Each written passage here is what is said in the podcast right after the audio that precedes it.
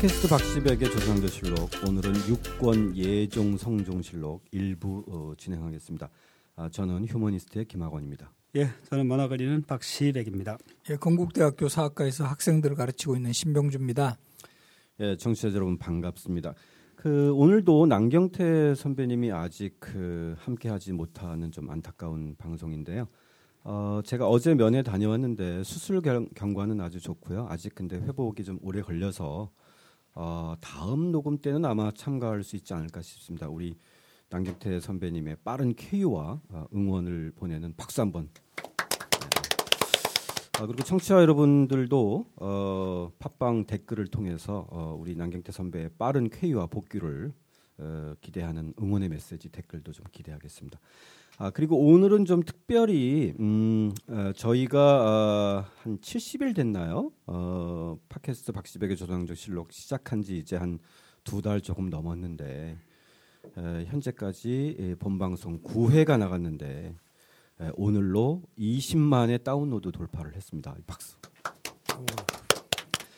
에, 아무튼 청취자 여러분 에, 뜨거운 반응 정말 감사드리고요. 그래서 오늘 오늘은 에, 특별 이벤트가 말미에 있습니다. 오늘 방송 특별히 잘 들으시면 오늘 방송 중에서 20만 다운로드 돌파 특별 퀴즈를 내서 우리 신병주 교수님이 이 지필의 비중이 가장 높은 책이죠. 어, 왕은 어떻게 나라를 다스렸는가 아, 이 책을 20분을 추천을 해서 특별히 에, 발송해 드리겠습니다. 아, 아무튼 에, 기대해 주시고요.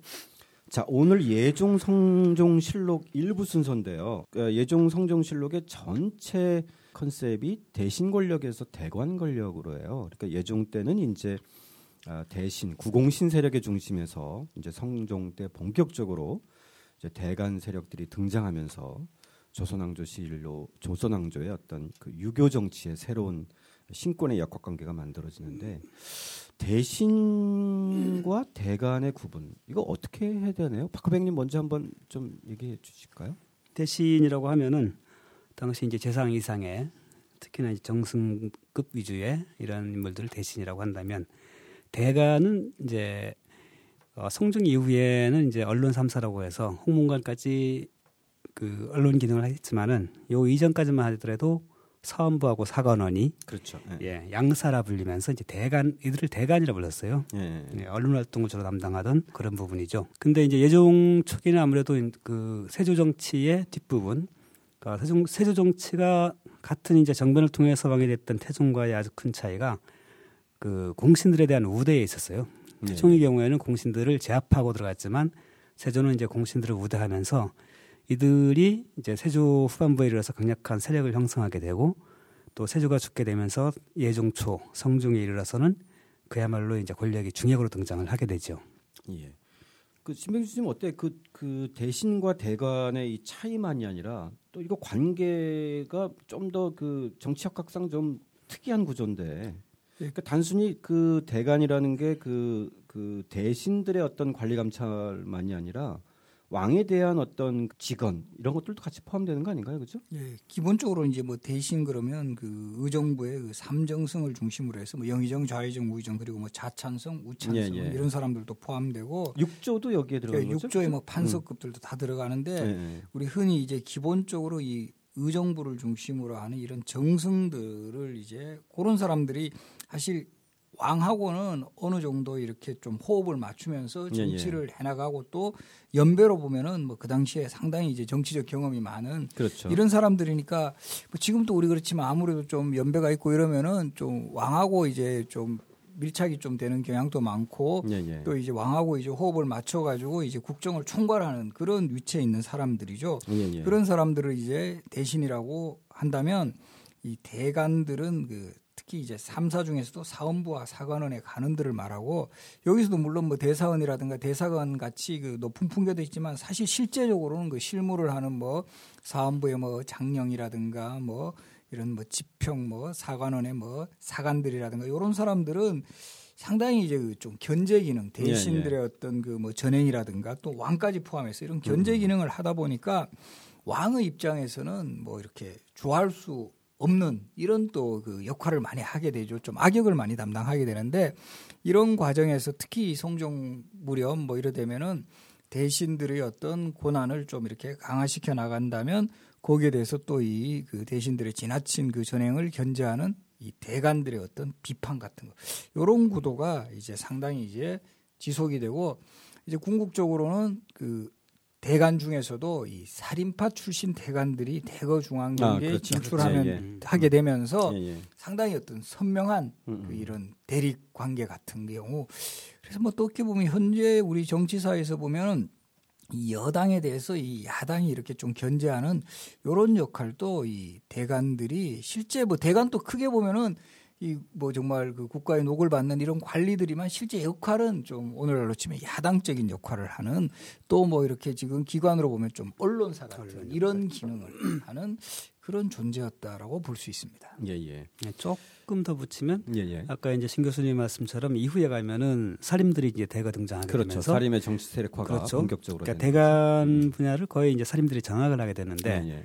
근데 그 이전까지는 사실 대간들은 어떤 사람이냐면 어, 과거를 통해 급제한 인물들 중에서 가장 총망받는 인물들이에요. 신진 세력들인 거죠. 예? 신진들 예, 중에서도 아주 이제 음. 그 그야말로 미래의 대신이라고 할 수 있는 예, 예, 예. 예, 가장 미래가 보장된 친구들이 대간에 들어오고 어, 다시 말하면 또 대신이라고 하는 사람들 또한 대부분 다 대간 대간을. 거쳤던 사람들인 그렇죠. 거죠.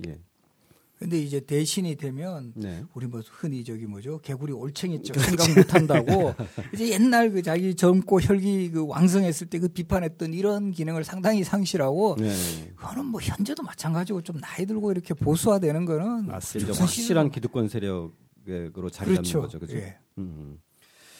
자, 그래서 이제 조선 8대 임금으로 예종이 즉위하는데 이 즉위식 다음 날 이제 아버지 세조는 눈을 감고 19세 왕위에 오르게 되는데 사실 이 어린 나이에 왕위에 오른다는 것 자체가 사실은 그 이 구공신 세력인 신권의 특세와 이 신권들의 어떤 안정적인 정치 운영을 기대하는 것 이런 정세가 아닌가요?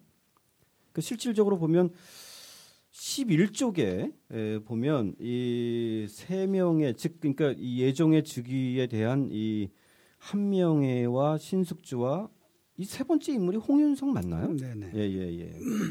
이 세 명의 이 그 속말로 이 당시 이 예종의 즉위에 대한 새로운 환경들을 바라보는 시각이 나오는데 파크백님 어떠세요? 이때 어떤 그 구공신들의 어떤 그 정치적 판단으로 보면은 사실 오히려 세조 때보다 좀 더 편안한 아, 훨씬 좋은 아닌가요? 훨씬 좋은 환경이죠. 예. 그러니까 세조 때는 어쨌든가 세조 자체가 반정의 핵심이었고 예, 예. 다른 이제 반정 공신들이 세조를 더운 형세했다고 볼 수 있잖아요. 네. 그래서 실제 세조 집권기에는 세조의 권위에 대해서 누구도 감히 어찌할 수가 없는 환경이었다라는 그렇죠. 거죠. 예, 예, 예. 그래서 천하의 한명회나 신숙주 같은 이들도 적어도 이제 왕에 대해서만큼은 월권행위 예, 아니옵니다를 네, 거의 못하고 예, 예. 그 시절을 보냈는데 음. 그러니까 사실 이제 어- 그런 대신들이라 하더라도 크게 보면은 이 왕권에 대한 견제라든가 이런 것에 대한 책무감 이런 것들은 다 있었어요. 예, 예, 예. 하지만 세조 시절은 이게 완전적으로 불가능했다라고 하는 것이고 이제 그 예종이 즉위하게 되면서 어 자신들도 유학자들이니까 유학의 어떤 유교 정치 요구에 걸맞게 왕에 대한 견제도 가능하고 자신들의 이제 입지도 서는 그런 정치가 펼쳐질 거라고 생각하지 않았을까? 예, 그렇게 봤습니다. 그래서 사실 예종이 즉위했을 때는 예종은 세조의 차남이죠. 차남인데 차남이죠. 이제 예, 첫 예. 번째 형이었던 그 의경세자가 그 요절하면서 세자가 되었을 때 나이가 여덟이었고 결국 한 10여 년 이상 세자 수업은 받아요. 그리고 이제 음. 정상적으로 한 19살 정도면 그래도 어느 정도 정치를 할 수 있는 위치에서 왕위에 올랐는데 이때 이제 문제가 된 것은 세조 말년에 상당히 이제 그 초기에서부터도 좀 그랬지만 공신들이 되게 많이 배출돼요. 세조 때 여러 가지 뭐 영모 사건에 뭐 일어났을 때 그 상황도 있었고 그렇죠. 한 두세 번 예, 그래서 그런 공신들이 거죠. 거듭해서 자신들의 권력을 유지하면서 우리 역사 속에서는 흔히 훈구파라고 하는데 예, 예. 그또 말년의 세조가 뭔가 이제 좀 자신의 어떤 그 정치적인 어떤 흐름이 그대로 이어진다면 이 공신 중심으로 해야 된다고 판단을 해서인지 원상제라는 원상제도. 아주 예, 예. 독특한 이 정치 제도를 해서 이 재상들이 계속 권력의 핵심에 자리 잡기 위해서 아까 말씀드린 뭐 신숙주라든가 한명회라든가 뭐 구치관이라든가 홍윤성 이런 사람들이 계속 권력을 잡다 보니까 예종이 딱 왕위에 올랐을 때는 상당히 이들이 이제는 부담이 된 거죠. 세조는 그들을 장악할 수 있는 그런 능력이 있었지만 어쨌든 간에 아직은 좀 어린 왕이었던 예종은 이들하고 맞서야 되는 이런 상황이 어떻게 보면 예종 주기 때의 정치 상황의 가장 핵심적인 요소였다라고도 보여집니다. 예. 아 그리고 사실 이제 예종이 열아홉에 즉위를 했다라고 한 얘기는 이게 이제 결코 어린 나이가 아니었거든요. 네. 그 조선 후기에 가면은 실제 어린 나이에 임금이 돼가지고 수렴청정이 과정을 거치는 경우에 보통 14살이나 15살 되면 친정을 시작합니다. 아, 예. 그때 비교해서 보면은 이 열아홉이라는 나이는 결코 어린 나이도 아니었고 방금 신 교수님 말씀하신 대로 세자 기간을 충분히 거쳤단 말이에요. 그렇죠. 특히나 말년에는 단순한 세자기 그 그것만이 아니라 실제 정치 견습까지도 네. 일정하게 거쳤기 때문에 왕으로서 직무를 펴나가는 데는 전혀 무리가 없었어요, 사실은. 음. 근데 뭐가 문제였냐면 그 건국한 이래 어린 이제 방석이 세자였을 때 그 왕자의 난이 벌어졌고 음. 그다음 어린 단종이 즉위했을 때 이제 세조에 의한 수양대군에 의한 개의정난이 있었단 말이죠. 그렇죠. 그래서 항상 역사 속에서 이런 어린 임금이 등장했을 때는 정변이 있어왔기 때문에 그에 대한 경계심이 표출했던 것이고 또 당시 이제 신하들이 분위기나 아니면 위에 뒤에 보면 이제 나타나듯이 일반 백성들 사이에서도 어린 왕이니까 좀 불안하다라는 식의 어떤 인식이 퍼져 있었던 것 같아요. 그러니까 사실은 어린 왕이 아니었는데. 그렇죠. 네. 자 그런 정세에서 구공신 세력을 약간 위협하는 이제 두 인물이 등장하는데 구성군 이준과 남이 장군 그죠? 네. 일종의 이제 세조 말년에 있었던 이시의 난을 등장으로 신공신 세력의 그 핵심 인물로 등장하는데 사실 이두 사람 인물은 되게 에, 독특한 캐릭터예요. 그러니까 구성군 이주는 이제 할아버지가 세종이고 그죠? 네. 남이는 외할아버지가 태종이죠. 세종인 거죠, 그죠? 네네. 예. 그리고 또 둘 다 보니까 생년월일이 똑같더라고요. 아 그래요? 예, 아니 생, 연월일은 모르지만 생년이 에, 생년은 같은 20대인 거예요, 예, 그죠? 예. 이두 사람의 두 사람의 인물의 등장과 여기서 예, 등장하는 이 남이 장군의 에, 옥으로 이- 연결되어지는 이- 이 장면이 상당히 좀 에, 독특한 이 예종 초기의 예, 어떤 사건인데 이 남이 장군의 옥에 대해서 우리 박하백님 뭐 어, 사실 그 뒤에도 나오긴 하지만 물론 이제 남이의 캐릭터 자체가 뭔가 좀 불안한 그죠? 좀 오버 제스처하고 그다음에 그러니까 좀 경쟁이 굉장히 강하고. 뭐 이런 건 있는데 이 남이가 과연 진짜 그 역모를 했나요? 아 글쎄요. 그 남이 캐릭터는 일단 재주는 빼어나고 예, 예. 근데 이제 좀 정치력 정치적 처신 이런 것은 아직 좀 부족한 예, 그야말로 예. 젊은 친구죠. 더군다나 또 무신 출신이고? 네네. 예, 반면에 이제. 구성군 같은 경우에는 어리지만 그런 자신에게 쏟아지는 어떤 주변의 그 시- 시선이라든가 또 세조에 지나친 총애 예, 네. 이런 것들로부터 어떻게 처신해야 되는지를 잘 알았던 음. 인물이죠. 그렇죠. 재밌는 것도 이 구성군의 아버지는 세종의 아들들 중에서 유일하게 아주 좀 맞성을 많이 피웠던 아들이었어요. 음. 사건도 몇 번 일으키고 이명대군이라고 해서 아 맞아 이명대군 예, 예. 넷째 이명대군의 아들이죠. 네네. 예, 근데 네. 이 이명대군은 어쨌든 개의정난이 과정에서 일관되게 수양대군 세조의 편을 들어서 어, 이후에 이제 세조의 총애를 받았고 아마 그 덕에 더더욱 그 구성군이 세조의 총애를 받지 않았나 아, 그런 생각이 드는데 어쨌든 구성군은 아버지와는 전혀 다른 인물로 굉장히 처신에 침착한 인물이었다면은 어, 남이는 어쨌든 어, 이 처신이 이제 신중하지 못해서 여러 가지 구설수에 오를 만한 일들을 많이 벌였어요. 예, 예. 세조가 살아있을 당시에도 세조가 이제 지나치게 그 구성군을 총애한다라고 좀 항의 아닌 항의를 하기도 하고 그 다음에 남이역이 발생하기 이전에도 사실 이제 이미 구공신들이 다 권력을 장악하고 있는 조건 하에서 어, 자신들의 권력을 사실상 협소한 상황이잖아요. 이랬을 그렇죠. 때 예. 굉장히 몸을 엎드리고 조시, 조신해야 할 상황이었는데 여기 쭉 뒤에 보면 아- 아시겠지만은 그 처신 자체가 굉장히 경솔한 모습들을 많이 보여줬죠. 어, 그렇게 해서 이 경솔한 발언들이 남의욕을 만들긴 한 건데 사실 이제 역모라고 하는 것은 그 왕위를 노리는 거잖아요. 누구를 세우려 한다든가 아니면 직접 왕이 되려 한다든가. 근데 여기서 보면 어, 적어도 남이가 그 한명회 등 자신을 제압하려고 하는 구공신 세력들에 대해서 이들을 제거해야 한다라는 인식은 했던 것 같고 네, 네. 그리고 그런 그런 류의 이제 말은 했던 것 같아요. 이제 그런 뉘앙스의 말은 하지만 어 나중에 이제 남이가 마지 못해서 수, 그 수긍하게 되는 뭐 영순군이라든가 보성 보성군이죠. 어, 이런 인물들을 왕으로 세우려고 했다라는 식의 얘기들은 좀 자포자기적인 발언이 아닌가. 그러니까 음, 정리해서 말한다면 영모까지는 아니라 하더라도 어쨌든 당시의 실권 세력인 구공신 세력들에 대해서 타격을 가야겠, 가야겠다라는 네. 생각 정도는 했던 것은 맞는 것 같아요. 네. 그러니까 실제로 이 남이가 그런 과정들의 빌미가 됐던 것이 사실 이 그 예종이 즉위한 바로 그날 어, 병접판서에서 좌천되잖아요. 그렇죠. 그렇죠? 한 명의 등이 구공신 세력의 예, 예. 이 견제로 이게 좀 심한 견제이긴 한데 초기부터 그러니까 뭐 여기에 대해서 어쨌든 간에 일을 아득바득 뭐 갈 수밖에 없었고 그러면서 이제 그 세력 기업을 하면서 결정적으로 바로 유자관과의 만남을 통해서 어, 자신의 운명이 빠르게 예, 절망으로 이렇게 치닫는 과정인데 이 유자광의 등장과 유자광의 이 고변으로 인한 남이의 옥사 뜬금없는 대하 역사 짜투리 드라마 조조록 명장면 남이를 체포하라 주인감은 타고난 무죄 우뚝 선무고 남이는 26세 병조판서가 되었지만 앞만 보고 가는 자부심 덩어리를 구공신들이 어여삐 여겼을 리 없다. 저 목에 힘들어간 것 좀 보라고. 허허 거침없는 성격에 장수로서의 명망과 능력까지 갖추었으니 이거 좀 위험할 것 같은데. 위험하고 말고 저런 친구가 병권을 쥐고 있어서는 아무래도 공신들은 뜻을 모아 즉위한 예종에게 생각을 전했다. 남이의 사람됨이 병권을 맡기기엔 합당하지 않다는 의견들이 있사옵니다. 그래서야 곤란하지. 남이를 병조판서에서 해임하라.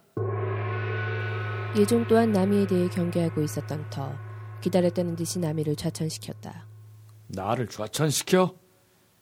지금은 좌천에 그쳤지만 종국에는 나를 완전히 제거하려 들겠지. 감히 나를 후회하게 만들어 주겠어. 남이는 급히 측근들을 조직하기 시작했다. 그중 특히 끌어들이려 했은 인물이 유자광이었다.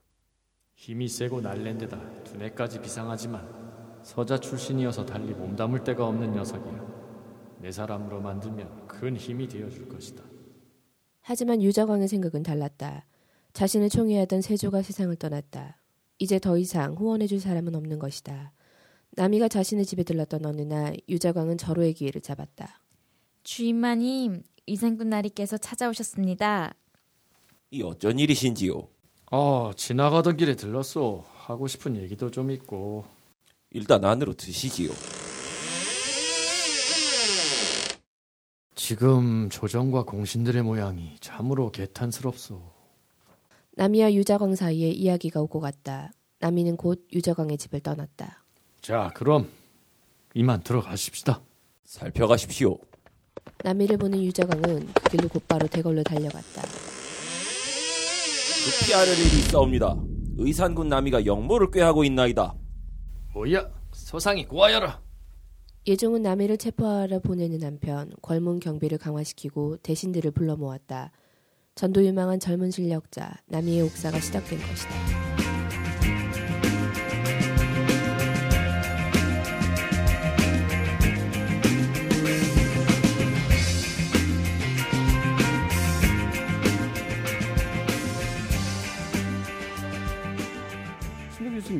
그 유자광이 이제 본격적으로 여기서 그 자기 어떤 정치적인 입지를 좀 강화하게 되는 거죠?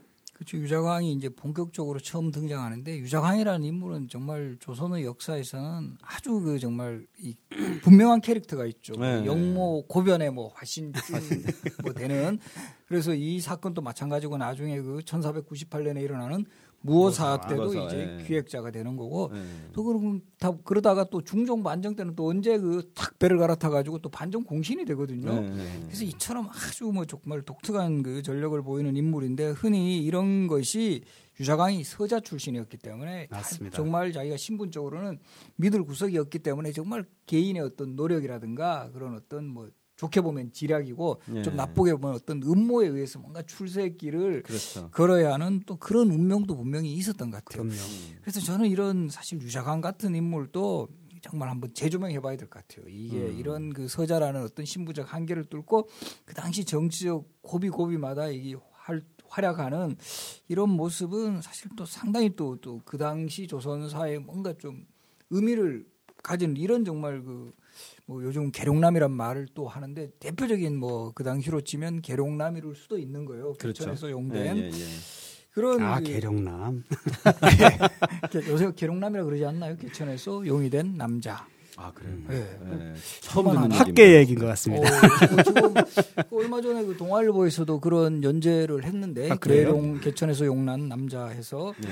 그래서 이 보면 남이라는 인물은 어떻게 보면 너무 빨리 출세를 해가지고 세조 때 이시에 난 진압할 때 최고의 전공을 세워가지고 아 그렇죠. 예. 이 세조의 파격적인 그 총애를 받아가지고 26살 때 병조 판서에까지 오르고 정말 그때는 뭐 어떻게 보면 뭐 눈에 보이는 게 없었죠. 그런 속에서 너무 이게 보면 아까 그 박하백님도 말씀하셨지만 좀 처신이 좀 가볍고 너무 이렇게 자기에 대한 그 뭐 자부심 같은 게 강했던 것 같아요. 예, 예. 그러니까 그 노성한 대신들이 보면 속된 말로 꼴 보기 싫죠. 저 새파란 게 막 항상 설치고 다니니까 그래서 바로 예종 즉위한 날 그 예종에게 모든 것을 남의 어떤 문제점을 이야기해서 바로 이제 이 병조 판서에서도 밀려나고 이러니까 안 그래도 이런 그런 좀 프라이드도 강하고 이런 인물이다 보니까 이제 좀 그야말로 이제 뭐 불만 섞인 말들을 분명히 했을 거는 분명해요. 그러니까 남이에 대해서 따라다니는 이야기는 여러 가지 그런 게 결국 빌미가 되고 그때 이제 이 임자를 만난 거죠. 유자강 예, 같이 예, 예. 소위 말하는 고변 전문가를 딱 만나가지고 유자강이 뭐 거의 그 남이의 영모를 그 고변하고 여러 가지 뭐 이야기가 있습니다. 그리고 남이의 뭐 발언이라든가 뭐 해성이 떨어지는 거는 이제 뭐 나라가 뭐 망할 징조다라든가 이런 것이 이제 거듭되면서 그것이 그 왕인 예종에게 보고가 되고 또 거기에 또 항상 또 엮이는 사람이 있어요. 뭐 강순이라든가 이런 또 연루자가 함께 이제 밝혀지면서 이건 저도 보기에는 정말 이게 뭐 영모면 뚜렷한 뭐 이 추대 대상이 분명해야 되고 뭔가 이 군사적인 움직임 같은 게 있어야 되는데 또 보면 남이의 영모도 이 공신 세력이 남이라는 뭔가 이렇게 앞으로 정치적으로 이렇게 상당히 성장해 올 수 있는 이런 세력을 미리 치기 위해서 결국은 이렇게 조금은 그 조작된 이런 그 영모까지는 아? 예, 예. 하기 했, 구체적으로 했다고 보기는 어려운 정황들이 되게 많죠. 그리고 예, 예. 그런 것을 이제 거기에 대해서 본격적으로 이 활약한 인물이 이제 유자강이고 예, 예. 유자강의 고변으로 인해서 남이의 영모는 그 당시로는 정말 있었던 것처럼 되었던 뭐 그것이 대표적으로 이 남이의 영모 사건의 뭐 전말이다 이렇게 볼수 있습니다. 이 예종의 그 공문 장면을 보면은 정말 그 우리 신병주 교수님이 잠깐 말씀하셨지만은 이 사실 또또 하나의 그 최대 피해자가 강순이에요, 그렇죠? 예. 예, 사실 이, 이 무장으로서 오랫동안 활동했던 이 강순이 인생 말년에 이렇게 허망한 죽음을 어, 맞이했으리라고는 본인도 아마 몰랐을 거예요, 그렇죠? 결국 이제 남이가 뭐 마지막 진술에서 강순이 그렇게 함께 했다는 식으로 발언을 한 거죠. 예, 예. 어떻게 보면 뭐 물귀신 작전이라고도 볼 수 있는 거고 예, 예. 그래서 결국 이것은 강순이라는 인물이 이 남이의 영모 사건 이런 데 대해서 예종에게 변명을 해줄 수 있는 위치에 있었음에도 예, 예, 불구하고 결국은 남이의 영모가 정말 사실인 것처럼 한 데 대해서 이 좀 어떤 그 붕괴를 해가지고 마지막에는 이렇게 우리 우리도 그런 경우 많잖아요. 마지막에 이렇게 진술할 때 이 걸고 넘어가는 그러게 뭐 말입니다. 참. 그런 그 경우가 뭐 아니었을까. 그 박하병님 조조록에 보면은 야사에 기록된 거라고 나와 있어요. 아니죠. 예, 야사의 예. 기록도 여기 지금 표현된 강순을 끌어들인 그 남이의 이유가 아 이유는 그렇게 예, 예, 얘기를 예. 하죠. 예, 예. 그죠? 예, 이게 실록에는 없는 얘기인 거죠? 그죠? 아니, 하여튼 이 진행 상황 자체는 대부분 실록에, 있는 거고 것이고 네네. 그렇게 끌어들인 거는 그런 배경과 야사의 이유, 예 그런 예, 데 그거는- 뭐 야사에도 그런 이야기가 있다는 거죠. 그래서 이제 그 자기가 그런 데 대해서 자기는 처형이 분명한 상황에서 그 빠져나갈 수 없을 때 이 강순이라는 그러니까 인물을 그 갑자기 강순이라는 인물을 끌어들인 데 대해서 네네. 실록은 그냥 쭉 설명이 돼 있는데 네. 어, 이것이 뭔가 궁금하잖아요. 왜 그렇죠. 그랬을까? 예, 예. 야사가 그 부분을 이제 이렇게 설명을 하고 있는 거죠. 자, 어쨌든 이렇게 해서 그 젊은 그 두 이 새로운 그 공신 세력이 이 제거되면서 진짜 진짜 권력을 거의 장악했다고 봐야 되겠죠. 그 공신 세력들이 자 그런 과정에서 돌출하는 것이 이 민수의 옥이라고 하는 이 사관들이 벌인 이 사건인데요. 사실 요즘에도 이 문제가 상당히 다시 에, 불거지고 있어서 이 민수의 옥은 아마 청취자 여러분들이 특별히 또 관심 있어 할것 같은데 우리가 에, 예, 예. 예, 박하백님 먼저 뭐. 우리가 그 사초 관련해서 이제 떠오르는 사건은 무호사화인데요. 아 그렇죠. 예. 사실 무호사화보다도 사실 더 재미있는 사건이 바로 이 민수의 민수의 옥인 것 같아요. 음. 어, 이건 정말 그 이해가 되는 게 당신은 그야말로 대신들의 천하였는데 사관이 자기가 사초를 이미 다 제출한 상황에서 돌아와 생각해 보니까 걱정이 되는 거예요. 예. 아 이거 그 어쨌든 총재관 이하 그 실록청의 당선관들은 다 대신들인데 음, 음. 그들이 이제 훑어볼 거 아니에요. 네. 보다가 자기에 대한 기록이 나왔을 경우에 아무래도 걱정이 보복을 당할지 예 모르니까. 걱정이 되니까 예. 친구한테 찾아가서 제발 좀 사치 좀 돌려달라고 해가지고 이렇게 수정을 한 아주 정말 재미있는 경우인데 그러니까 문제는 그 뒤- 이후에 국문할 때 이제 예정이 이제 얘기하는 것처럼 이게 왕은 두려워하지 않고 오히려 대신들을 두려워하는 상황. 그렇죠. 그만큼 이제 대신 권력이 강한 당시의 어떤 시대상을 보여주는 한 단면이기도 한 것 같아요. 예, 예. 아, 저, 저만 해도 제가 마장, 만약에 예정이라면 정말 이거는 진짜 화나는 일일 것 같아요. 그렇죠? 그렇죠. 임금보다 이 대신들의 더 눈이 모, 어, 무서워서 손댈 수 없는 예. 손댈 수 없는 사초를 단순한 이게 저희 출판용어로 따지면 단순한 교정이 아니라 이건 교열을 보고 수정 가감을 한 거잖아요. 그죠? 그렇죠. 이건 사실 거의 있을 수 없는 얘기인데 사실 이런 식으로 사관들이 어떠한 연유든 간에 그이 이 사초에 손을 댄 적이 이후에 있었나요, 신명주 교수님? 그래서 사실 원칙적으로는 이렇게 하는 게 절대 허용이 되지 않지만 네. 뭐 여기 민수의 옥이라든가 우리 뭐 무호사화에서의 음. 그 사초 문제 결국 그것도 그 이국돈이라는 인물이 그 자기의 그 기록된 사초를 김일손에게 좀 고쳐달랄 것을 요구를 했다가 거절당하자 이제 원래 그 열람이 안 되는 사초들을 막 다 이렇게 훑어보다가 결국 조의제문이라는 그 아주 불손한 그 당시로 치면은 그 사초를 찾아내서 피라 사건이 일어난 거고 네네. 사실 보면 우리 뭐 실록은 아니지만 일송록 같은 경우에서도 그 철종실록 같은 데 보면 약간 도삭 기사가 있어요. 지금도 그 흔적이 남아 있습니다. 그건 왜 그러냐 하면은 그 철종의 왕의 그 선조들이 영모 혐의에 연루됐다라는 이런 기사가 일송록에 있다 보니까 이게 있으면 그 왕으로서의 정통성 같은 데 되게 부담이 되다 보니까 이게 칼로 토삭을 했고 지금도 아하. 그 원본 중에 그런 게 남아 있어요. 네네네. 그러니까 이것도 보면 뭐 조선 시대 내내 정말 사초는 뭐 거의 100% 이거는 뭐 원본의 형태로 관리됐다 이렇게 말하기는 상당히 곤란한 부분이고요.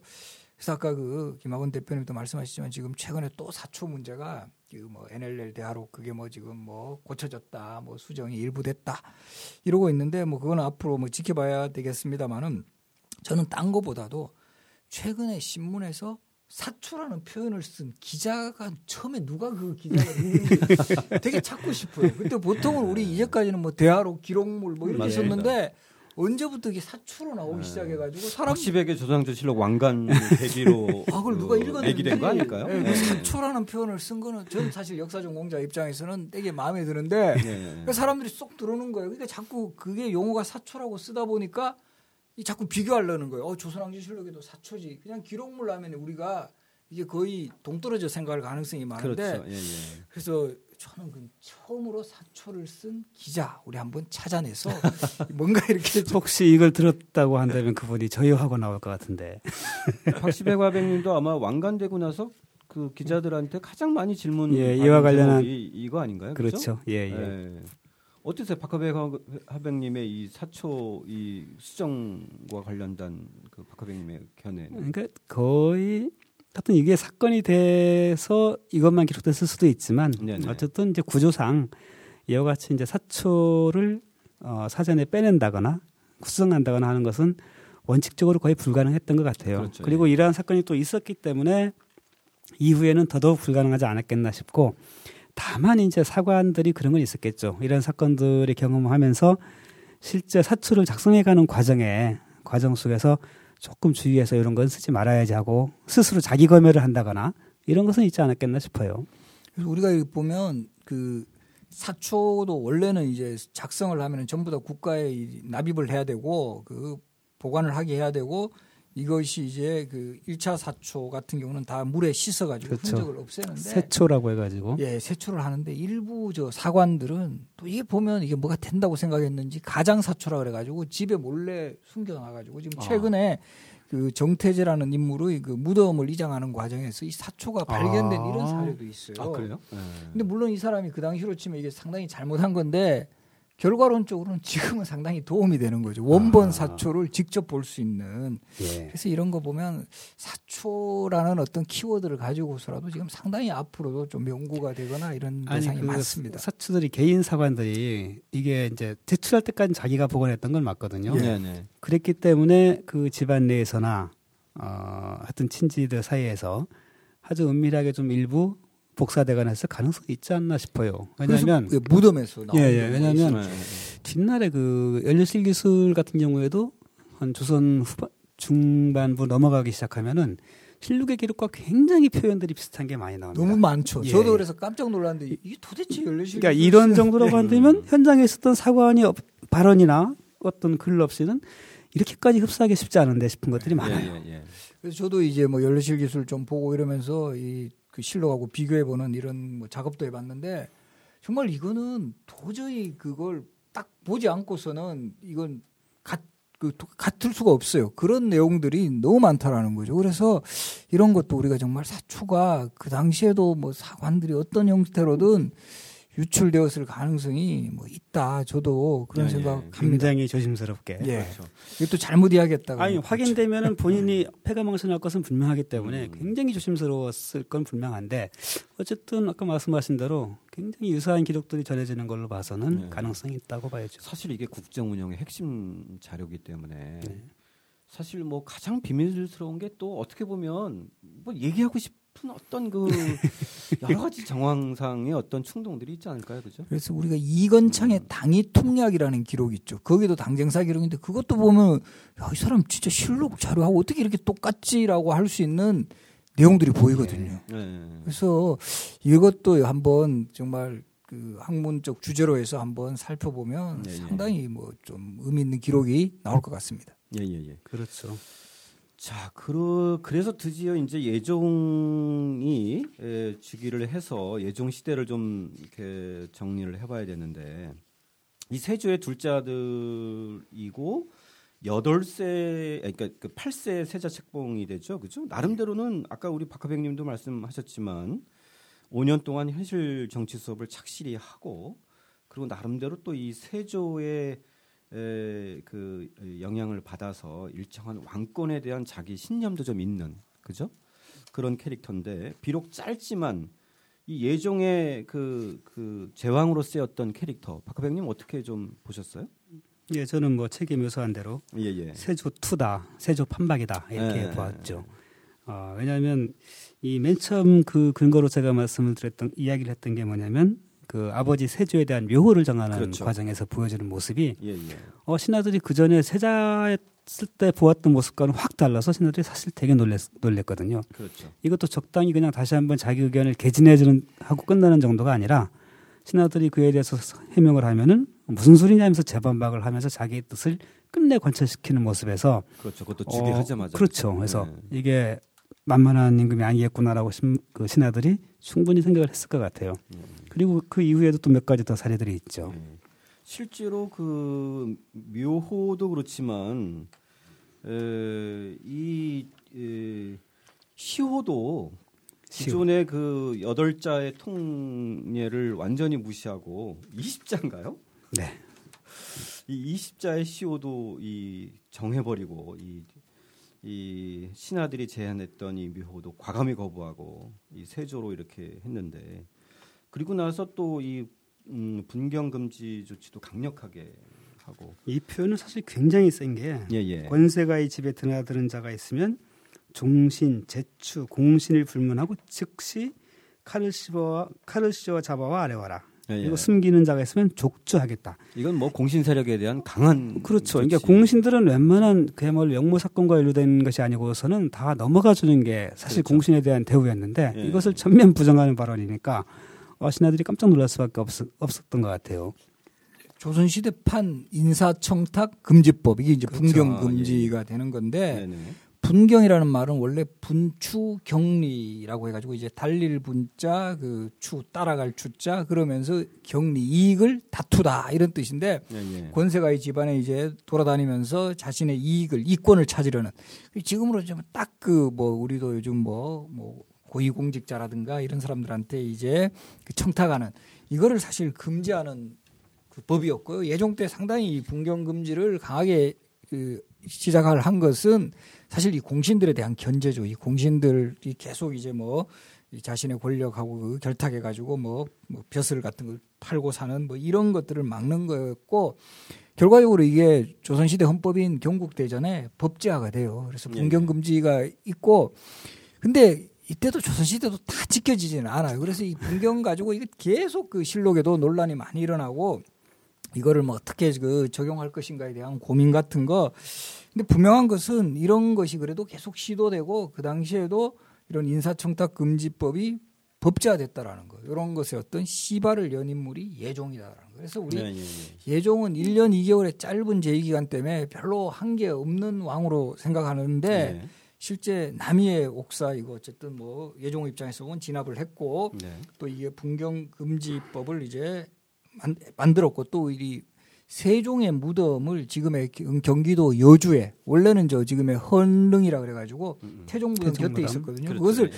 그 당시에도 이 철릉이라는 거는 왕의 무덤을 옮기는 게 쉽지 않아요. 특히 여주 정도면 되게 멀거든요. 근데 어쨌든 그것을 그래도 강하게 그 어떤 추진을 했고 그리고 아까 박하백님도 말씀하셨지만 이 묘호를 정하는데 선왕의 묘호를 세조라고 해가 조자를 결국 붙인 거. 이게 한번 처음으로 제가 그때 뭐 예, 조와. 종의 차이점에 대해서 말씀 많이 그 드렸고 그것 때문에 뭐 저보고 막 계속 너무 뭐 이거 잘 들었다 이거 되게 부담이 많아요. 계속 앞으로도 이런 설명 계속 그 이 질문에 응답을 해 해드려야 이게 뭔가 하는 그런 내용이었는데 하여간 이 조자라는 명칭을 처음 써요. 그래서 그 당시에 신하들도 되게 반대합니다. 이 조라는 용어는 함부로 쓰는 게 아니다. 예.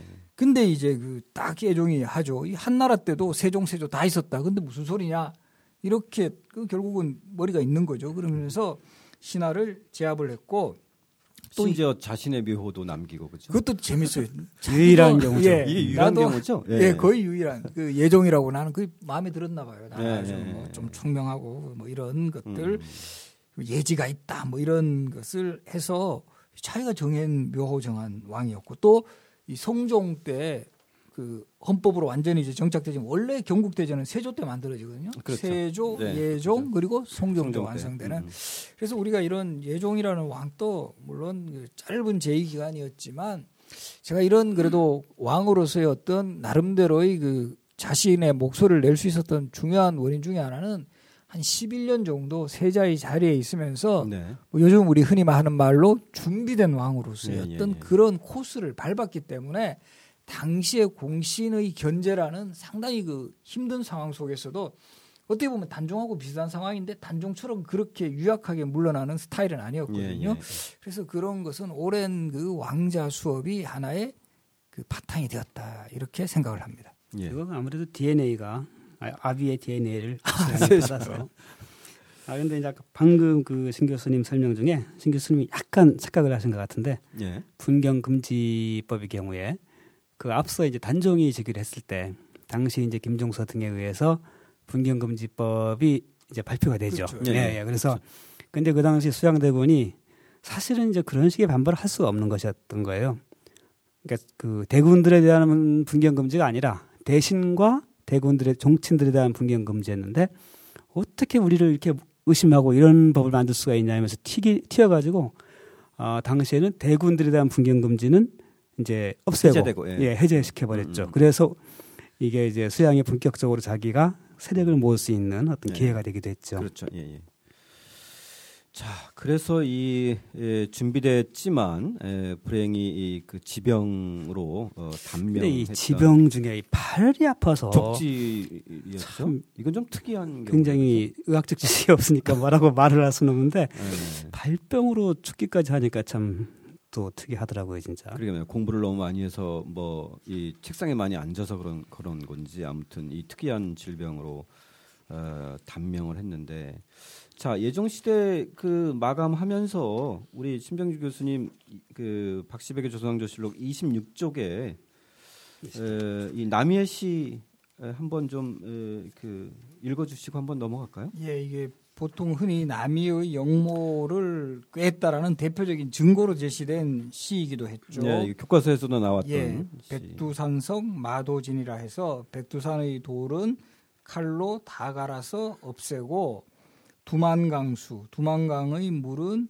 그 음마무, 그 말을 말에게 먹여 모두 없앤다. 바로 요 부분이 이제 저 문제가 되는데 그렇죠. 예. 남아 20의 미평국이면 남아 네. 20세의 나라를 평정하지 못하면 후세의 수칭 대장부리요. 후세 누가 대장부라고 칭하겠는가라는 요 대목에서 미평국이 아니라 남이의 시에 원래 미득국으로 이제 이야기를 한 거죠 유자강이. 그래서 예, 예, 예. 남아 20의 나라를 얻지 못하면 누가 대장부라 이르리요. 바로 이런 시까지 남긴 인물이를 보면 음, 분명히 이거는 영모를 꾀한 사람이다 해서 예, 예. 이 남이 장군의 어떤 그 정말 죽음하고도 아주 연결되면서 안타까운 시로 예, 예. 이렇게 기억이 되는 네네. 바로 이제 그런 시조죠. 물론 이제 뒤에 박하백님은 이게 창작의 혐의가 짙어 보인다고. 그렇죠. 예, 왜냐면- 이렇게 달아놨습니다. 왜냐하면 남이의 그 영모 혐의가 되게 불확실한 상황이기 그렇죠. 때문에 예, 이게 있었으면 반드시 기록이 됐을 텐데 예, 예. 어, 실록에 기록이 안 된 걸로 봐서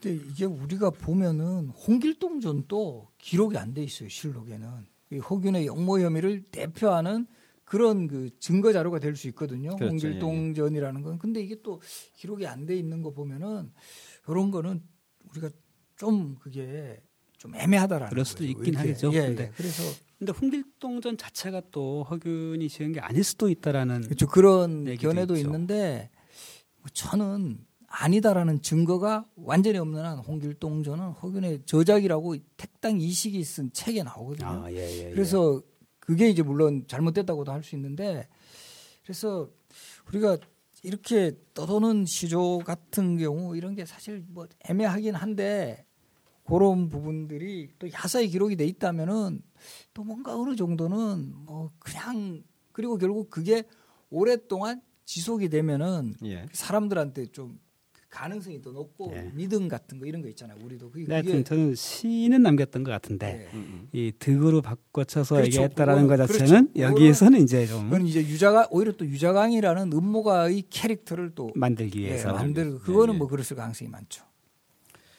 자, 그래서 어, 구대 임금 성종이 이제 에, 즉위를 하게 되는데 사실 이 성종의 즉위 과정 이 하루 만에 벌어진 그 일이 사실 좀 흥미로워요. 실제로는 그 후계 사율로 따지면은 삼순위였잖아요. 넘버 그죠? 쓰리였죠 예, 예. 이 삼순위 자을산군이 이 성종으로 즉위하는 이 과정이 나름대로는 이 그 하루도 아니고 거의 반나절 만에 이루어지지 않았나 싶고 바로 그날 즉위식이 벌어지는 네. 초유의 이런 에, 스피드로 이루어지는데 이 과정에 대해서 좀 박하병님 예, 보통은 즉위식이 이제 그 한 사흘에서 오후 그 닷새 정도 예, 있다가 그렇죠. 보통 예, 예, 하는데 예. 어, 이 성종이 즉위는 이제 조선이 건국한 이래 왕위 계승이 온전했던 적은 별로 없지 않습니까? 그렇죠, 예, 예. 아, 그럼에도 불구하고 이와 같이 이제 후사가 정해지지 않은 상황에서 왕이 죽고 예, 예. 그리고 나서 그 사후에 왕이 결정된 첫 번째 케이스죠. 그렇죠, 예, 예, 예. 어, 그럴 경우에 그 당시 이제 유학자들에 의해서 만들어진 나름의 하나의 좀 룰이라면 룰인데 왕실의 큰 어른, 큰 어른이 이에 대한 결정권을 갖는 거예요. 예, 예, 예.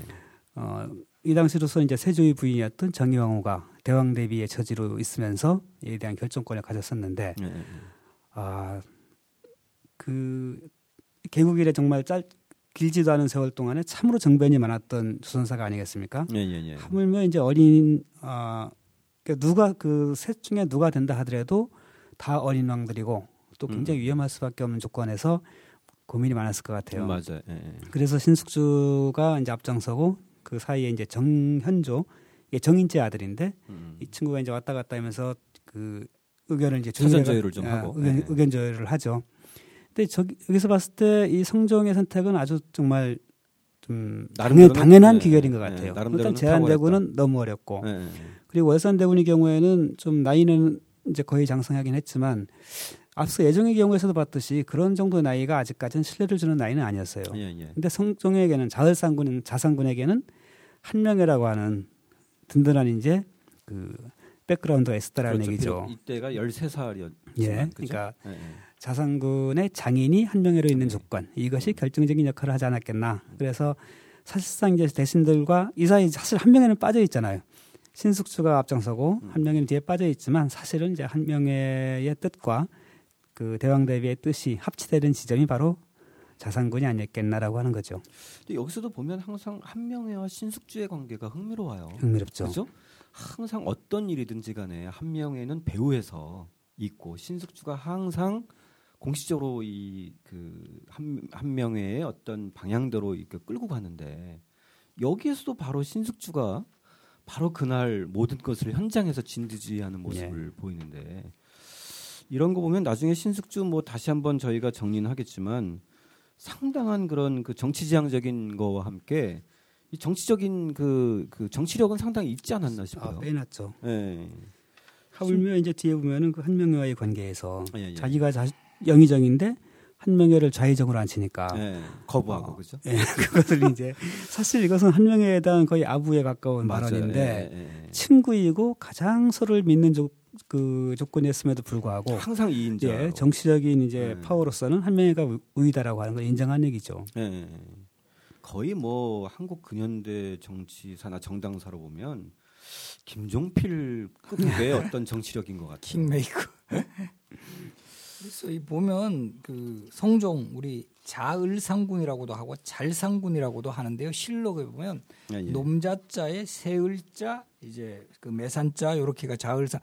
그래서 이걸 뭐좀 지금 학자들에 얘기죠? 따라서 잘상군이라고 잘상군이다. 읽어야 된다라고도 아, 예, 예, 말하기도 하고 예, 예. 또 경우에 따라서는 자을산군 뭐 이렇게 하는데 아예 빼고 자상군이라고. 예, 자상군이라고 이런 경우도 있는데 보통은 뭐 잘산군, 뭐 실록 우리 이런 데서는 검색하면 그렇게도 나오는데 결국은 그 아까도 말씀드렸지만 넘버 3 위치에서 정말 그 13살의 어린 나이로 어떻게 보면은 얼떨결에 왕이 되는 거죠. 본인 또 그 정통성의 입장에서 보면 당연히 이제 형님이 돼야 되지만 어떻게 보면 그 진짜 사위, 아 저기 장인어른 잘 만난 거죠. 그리고 이 한명이라는 인물은 이 세조의 왕비였던 정의왕후 같은 경우도 이 공신 세력의 대표 주자였고 아직까지는 이 당시에도 뭐 정치적으로 아주 이용 가치가 높은 인물이었기 때문에 그렇죠. 한명회를 건드려 가지고는 뭔가 이 부담스럽다. 그리고 이 한명회는 이미 예종에게도 딸을 시집 보냈거든요. 예. 그렇죠. 예. 장수원 왕후라고. 예, 예, 예. 그래서 그런 상황 속에서 정말 이 아주 특이한 케이스예요. 두 명의 딸을 연이어 그 예종하고 성종에게 딸을 시집 보내므로써 그 딸들은 되게 헷갈리게 돼버린 거예요. 이게 그 형제인데 맞습니다. 이 숙부하고 예. 이제 조카하고 예, 예. 이 숙모 조카 관계 뭐 이런 식으로 애매하게 그렇죠. 돼버리는 이렇게도 만들어 놓은 케이스가 됐는데 결국 이 정의왕후와 한 명의 합작품으로 결국 성종이라는 왕이 즉위할 수 있었다 이렇게 볼 수 있습니다. 예, 예. 자, 그래서 이 성종의 즉위와 관련해서 이제 새로운 형태의 어떤 그 정치 구도, 의사 결정 구도가 만들어지는데 이른바 이제 수렴 청정인데 이 수렴 청정 역시도 사실 에그뭐 가능성이 있는 분이 대두되는 거는 사실 뭐 두 사람이지만 그 대체적으로 대세는 역시 한명회와 정의왕후의 어떤 사전 그 막부 교섭으로 인해서 이 그 정의왕후의 어떤 그 수렴청정은 거의 대세로 얘기된 거 아닌가요? 이때쯤 대세라기보다도 그냥 원칙이죠. 원칙. 원칙. 그러니까 예. 왕실의 제일 큰 어른. 예, 예, 예. 그래서 이 정영호가 자신은 이제 문자를 모르니까 그 며느리인 그 인수대비 의경세자의 부인 아, 예. 어, 이 인수대비 경우는 이제 유교, 유교 경전에 상당히 능통했다라고 해요. 예, 예, 예. 그래서 이제 인수대비가 맞는 게 옳다라는 식의 이런 네, 고사를 한번 하고 음, 음. 또 수렴청정 맡은 이후에도 또 한번 이제 이거는 인수대비한테 정치적 예우 차원에서 예우가 아니라 예. 좀 어찌 보면은 이제 이제 결망한 모습을 보이는 게 아니었을까 예, 싶어요. 예, 예, 예. 예, 예. 그래서 보면 이 인수 대비 우리 그 소해 왕후라고도 하고 네네. 나중에 이제 인수 대비 아마 드라마 텔레비전으로 많이 보신 분들은 이 최실아 씨가 이 왕과 비에서도 인수 대비했고 또 예. 저쪽에 뭐 어디 케이블 TV에선가도 JTBC에서 예, 예, 인수 대비. 네네네. 영원한 인수 대비. 우리 근데 어떻게 보면 몰라 이게 제가 선입견입니다만 이 한학이라는 인물이 되게 이 실록의 기록에 특별하게 아주 사람이 그좀 잘생기고 예, 예, 예. 그 실제 그 딸이 한 명은 명나라의 시집가죠. 뭐 그런 걸로 봐서 뭐 딸이 그런- 아니고 딸은 인수대비고 누이들 어, 누이들 누이 그렇죠. 둘이 이제 그 이전에 영락제하고 그 다음에 또 예. 선덕제한테 각각 후궁으로 가서 굉장히 총애를 예, 받았어요. 그래서 이 집안 DNA가 좀 미모가 있을 미모가. 가능성이 많고 그렇죠. 미모와 지적 수준도 예, 거기다가 사실 이제 아까도 뭐 말씀드렸지만 유교 경전까지 두루 갖춘 저 인텔 여성. 그게 딱 미모와 지성 우리 최시라 씨는 뭐 그런 잘 모르겠는데 하여간 너무 좋아하신다. 예, 아. 그래서 그런 캐릭터로 심영수 선생님 스타일은 아닌가요, 지시라 아, 씨가? 뭐 예. 아, 그 얘기를 하는. 거죠. 예전에 아. 여명의 눈동자에 나왔을 네. 때는 완전히 뭐 네. 제가 아주 그 신병 교수님 보면은 이 데뷔 캐릭터가 나오면은 너무 잘 기억을 해요, 이 탤런트들을. 아이고 제가 뭐 예, 그렇게 주로 됐습니다. 연구는 안 하시고 드라마 또 어쨌든 주로. 직업상 사극을 좀 봐야 됩니다. 아, 봐- 예. 봐야 이게 좀 그 이야기가 영부는 되고, 그렇고, 예, 우리가. 원경하고 민 씨는 최명길 씨 예. 이렇게 아니 제가 그 사학자분을 많이 만나는데 예. 그렇게 뭐 사학을 연구 대상으로 삼으면서 이렇게 예, 신병주 교수처럼 이렇게 드라마를 봐야 한다 이런 분들 거의 안 계시더라고요. 제가- 드라마를 본다고도 꼭 여배우만 보시는 그렇죠. 것 아니 같아요. 저 예, 예, 텔레비전 자체를 많이 봐요. 그래서 예, 예전에 예. 제가 사실 KBS 역사 스페셜 좀 자문도 좀 하고 이럴 때도 네네. 제가 이 예전에 텔레비전 방송 본 게 많이 그 경험이 됐어요. 아 예. 예, 그런 뭐 예전에 뭐 예. 70년대 뭐 장희빈 봤을 때 그 장희빈이 윤여정 씨였고 숙종이 박근영 씨였다 뭐 이런 기억들이 있으니까 예, 예. 상당히 뭐 유리하더라고요 어쨌든 예. 여전히 드라마를 보시는 예, 합리화를 여전히 하시는데 어쨌든 간에 저는 조금 그, 그 청취자 여러분들도 좀 궁금하실 것 중에 하나가 어쨌든 이 최초의 수렴 정정의 그 정치의 어떤 그 변화 그러니까 어, 떤 의사 결정과 논의 구조로 이렇게 가는 건지 이것에 대해서 조금 더 부가적인 설명이 필요하지 않을까 싶은데요. 그죠? 좀 흥미로운 그 수렴- 관심일 것 같아요. 수렴 청정이라는 것 자체가 그 이와 비슷한 게 이제 대리청정이 있죠. 대리청정은 예, 예. 보통 이제 세자들한테 왕이 굉장히 몸이 허약, 허약해졌거나 어, 연루했을 때 이제 자신을 대신해서 어, 나라의 중요한 부분들을 맡아서 하게끔 하는 게 대리청정이고 네, 그렇죠. 수렴청정을 말 그대로 이제 수렴을 드린 상태에서 예, 예. 그 뒤에 앉아가지고 음. 어, 왕의 어떤 정책 결정이나 이런 것을 보좌하는. 근데 사실 보좌가 아니라 어린 왕들인 경우에 대부분 이제 어, 결단하는 거의 네. 준 임금의 역할을 하게 된 거죠. 이게 굉장히 재미있는 게 사실 이제 유교 정치 원리에서 여성들이 정치에 개입할 수 있는 여지라는 건 전혀 없습니다. 아, 그렇죠. 예. 음, 음. 그럼에도 불구하고 딱 요 부분 이 예, 수렴 청정이라는 항목에 있어서만큼은 여성이 이제 정치에 대해서 개입하고 결단할 수 있는 길을 열어놓았다라는 예, 거예요. 예.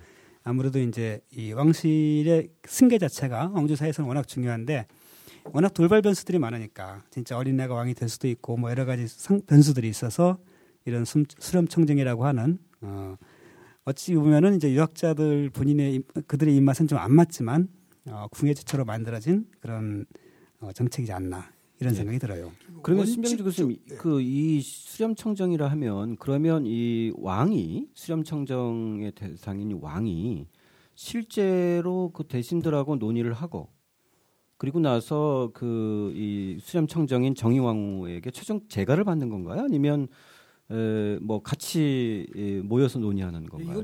의사결정의 논의와 결정 방식에 대해서 조금 더 설명해 주셨으면 그러니까 원칙적으로는 이게 다 예, 예. 규정이 있어요. 그 수렴은 예, 예. 발을 들이우고 하는 정치인데 여기에 네. 왕이 위치하는 자리, 또 음. 대비가 위치하는 음, 자리, 자리. 그런 게 다 이제 그 이 나와 있습니다. 이게 예, 뭐 예, 어디에 예. 이제 위치를 하고 또 그러니까 이제 조정의 대신들이 이렇게 모두 모여가지고 앉아 있는 자리에서 같이 이제 배석을 하는 거죠. 배석을 예, 예, 해가지고 이 어떤 의사 결정이 있으면 이제 왕이 이렇게 뭐 거기에 대해 대답을 하기도 하고 뒤에 있는 그 대비가 뭐 음. 여기에 어떤 의견을 제시하면 그렇죠. 예, 거기에 예. 대해서 이제 뭐 동의를 하고 결정을 음. 하고 그러니까 실질적으로는 이 최종적인 정령은 그 대비에게서 나오고 근데 이제 여성이 정치를 할 수 없다는 원칙 때문에 발을 가리고 이제 그냥 뒤에서 이야기를 들으면서 왕이 이제 최종적으로는 또 이야기는 그렇게 뭐 그럼 이렇게 하는 게 좋겠다라고 나오는 건데 원래 스무 살 그 왕이 이전이 되면 스무 살까지 하는 게 이제 뭐 중국에서도 그 수렴청정의 어떤 그 관례. 예, 예. 뭐 거의 뭐 관례 원칙처럼 제기가 돼 가지고 실제 조선 같은 경우는 단종 같은 경우도 스무 살 이전에 왕이 올랐기 때문에 수렴 청정을 해야 돼요. 근데 음, 음. 없었잖아요. 대비가 그렇죠. 대비가, 대비가. 없었고 예. 예종도 19살이어서 원래 수렴 청정을 정유하고 한 걸로 돼 있어요. 근데 네, 예. 이때는 거의 바로 예종이 성년이 돼서 그래서 이제 실제 그냥 형식상으로는 했지만 이제 공식적으로 최초의 수렴 청정은 이 성종 때 정유왕후가 한 것으로 예, 이제 예. 그 기록이 되고 그런데 정유왕후는 거의 그 관여를 많이 하지 않았습니다. 예, 예, 않았기 예. 때문에 우리가 수렴청정하면 또 누구를 떠올리죠 보통 문정왕후를 문정. 떠올리는 이유는 문정왕후는 정말 그렇 문정. 제대로 한 거고 네. 이 정유왕후는 거의 뭐 성종에게 많이 이제 음. 맡겨두고 또 성종이 또 어떻게 보면은 그 생각하는 대로 그래서 지금 우리 박시백 화백 만화에서는 그 71쪽 보면 손자를 위하여 하면서 네, 선글라스까지 끼고 있습니다. 나는 뭐 전혀 아무것도 안 보겠다. 그렇죠. 그냥 선글라스 어떤 의미인지 잘 아, 모르겠어요. 좀 보디가드 의미. 보디가드가 있어. 그래서 이 보면 네. 이때 선글라스는 당연히 안 나왔습니다. 이게 이제 혹시 또 깐깐한 사람은 이거 역사 이거 왜 이렇게 외고 가냐고 아 예. 예. 할 수도 그, 있는데 정, 그 정도는 네, 교수님 뭔가- 교수님 말씀대로 그러니까 수렴 청정의 기본 원칙은 수렴 뒤에서 아, 뒤에 앉아서 이제 정사를 보좌하거나 결정하는 건데 예 예. 이게 이제 사실 왕들도 저는 이제 만화로 표현하기 때문에 대부분 왕과 신하가 대면하는 것으로 많이 묘사를 했는데 실제 왕들이 막 한 달씩 그 왕들의 스타일에 따라서 한 달씩 신하들을 안 보는 경우도 많아요. 그러면 왕이 전하는 말 이런 것들은 다 이제 중간에 내관들을 통해서 이제 신하들이 뭐 얘기를 올리면 그에 대한 답변이 오고 가고 이런 식의 경우로 이루어지는 경우들이 되게 많고 수렴청정 역시도 특히 이때 정의왕후 같은 경우에는 어, 정말 아까 말씀하신 대로 나서지 않고 그 거의 이제 이런 내관이라든가 이런 사람들을 통해서 많이 했죠. 근데 그 문종왕후나 뒤에 가면은 저기 정순왕후 이런 사람들은 거의 여자 임금처럼 네, 네. 모든 것을 거의 독자적으로 결단하고 왕이 개입할 여지를 거의 주질 않았어요. 예, 예, 예. 근데 실제로 뭐 신병주 교수님께서는 이 정의 왕후의 이 수렴 청정에서 뭐 어쨌든 간에 표현은 좀 다르겠지만 특별한 이 일이 아니라 어쨌든 왕 중심으로 했다고 하는데 저는 사실 그게 합당하지 않았나 싶어요 이 가- 시대에 가장 모범적인 수렴 예, 청정이었다고 그래서 봐요.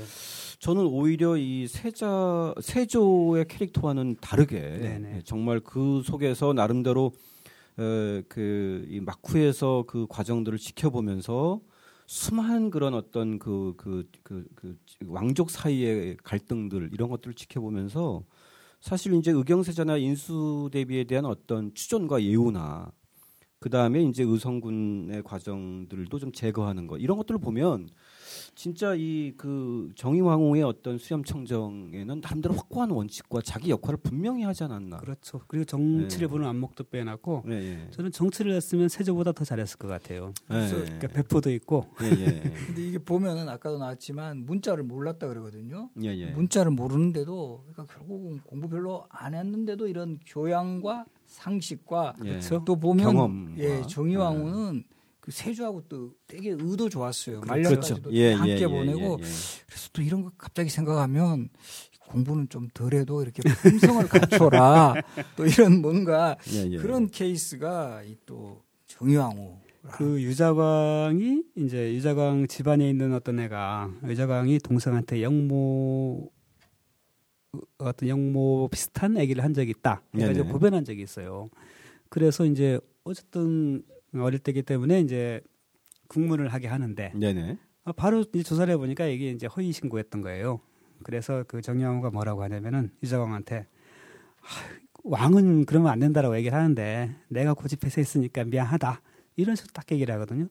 그러니까 항상 매사 일처리를 모든 이제 잘한 것은 아유 우리 왕이 이제 우리 주, 그 주상이 하, 하고자 해가지고 이렇게 했다 이렇게 예, 얘기를 하고 조금이라도 문제가 생겼을 경우에는 주상은 그러지 않으려고 했는데 내가 고집해서 이 늙은이가 고집해서 이런 식으로 항상 자신이 이제 모든 걸 그 책임을 이제 뒤집어 쓰는 거예요. 예, 예. 참으로 모범적인 케이스였다는 생각이 들어요. 두 분 얘기를 듣다 보니까 벌써 시간이 훌쩍 정의왕후까지만. 좀- 좀더 예, 마무리 짓죠. 정의왕후까지 얘기를 좀 에, 매듭을 짓고 어, 그리고 나서 어, 다음 어, 주에 우리 본격적인 이제 성정 시대 개막을 좀 얘기하기로 하겠습니다. 뭐 박시백 후배님 또 예, 뭐, 추가하실 거? 예, 추가라기보다도 같은 얘기인데요. 하여튼 네네네. 정말 이 정의왕후가 보여줬던 이런 행동들은 어쨌든 지금의 입장에서가 아니라 당시 유정치라고 하는 입장에서 봤을 땐 정말 수렴청정이었던 어, 교과서였다라고 저는 예, 예, 예. 이렇게 생각이 듭니다. 예, 그리고 예, 또 예. 정의왕후가 손자 성종을 위해서 해준 또 아주 가장 큰 것 중에 하나가 이 성종의 그 생모 예, 예. 소여왕후 한씨하고 사실 예종의 왕비 안순왕후 아또 한씨 맞습니다. 이 서열이 되게 복잡할 수 예, 있거든요. 맞아요. 왕계로 치면 예, 안순왕후가 예, 예. 높고 또이 예. 이 인물은 생, 성종의 왕의 예, 어머니. 예. 근데 이 순서를 딱 정의왕후가 예, 과감하게 정해줘요. 예, 예, 과감하게 예, 격상시켰어요. 그죠? 예, 예. 높게 한 거. 이것도 결국은 성종의 왕권을 확실하게, 확실하게 이제 해주고, 강화했죠. 예. 그래서 이 뭐 예전에 저 역사 스페셜에서 한번 그런 식으로 나왔는데 역을 정의왕후 예, 예. 아, 역을 이런. 모습. 그래서 그런 표현이 정의왕후에게는 상당히 어울리지 않을까. 앞서 5권에 보면 그런 얘기가 있어요. 그 이세인안이 끝났을 때 세조하고 이제 두, 그, 그에 대해서 얘기를 하는데 이 정양호가 뭐라고 얘기를 하냐면 핑계 이제 군사들을 한바탕 훈련시킬 수 있었으니까 뭐 꼭 나쁜 일만 아니었다 이런 식의 얘기를 하는 거예요. 예. 배포가 진짜 대단히 큰 여자였죠. 예, 맞습니다. 이 시간을 좀 더 있었으면 우리 이 정의왕후에 대해서 좀 더 다루겠지만 다음 시간에 뭐 필요하면 좀 더 다루기로 하고요. 네. 자, 오늘 어, 일부 순서 마치면서 어, 모두의 예- 예고해둔 대로 어, 팟캐스트 조상조실록 어, 2천만 청취 다운로드 돌파 어, 특별 퀴즈를 드리겠습니다. 20만입니다. 20만. 20만. 네. 2천만. 아, 뻥이 너무 세셔. 벌써 뭐 예, 항상 이게 머릿속에 앞질러 가서요. 네, 죄송합니다. 다음 중 조선 9대 임금인 성종이 13세에 즉위하여 성종 7년까지 수렴 청정하면서 성종의 친정을 도운 왕후는 자, 1번 신덕 왕후, 2번 소헌 왕후, 3번 명성 왕후, 4번 정희 왕후. 자, 정답을 아시는 분은 아, 팟빵 어, 게시판에 올려주시면 저희가 20분을 추첨을 해서 어, 신병주 교수님이 에, 주로 많이 집필하신 에, 왕은 어떻게 나라를 다스렸는가 아, 아마 이 같은 이 책을 좀 보시면서 또 박시백의 조상조실록을 같이 겹쳐서 읽으시면 조선 왕들의 에, 리더십의 특징들을 좀 더 생생하게 에, 아실 수 있을 것 같습니다. 자 오늘 순서 마치고요. 에, 다음 주에 우리 2부 성종시대 본격적으로 한번 다뤄보겠습니다. 수고하셨습니다. 수고하셨습니다. 네, 수고하셨습니다.